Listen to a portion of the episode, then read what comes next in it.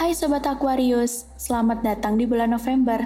Di minggu ini kamu disarankan untuk tidak gegabah dalam memilih keputusan. Selain itu, mumpung masih awal minggu nih, kamu harus disiplin dalam menjalankan agenda-agenda yang sudah kamu buat sebelumnya.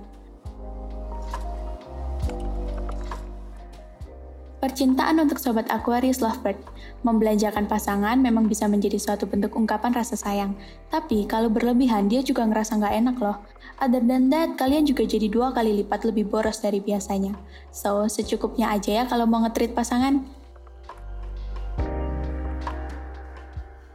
Percintaan untuk Sobat Aquarius yang masih single.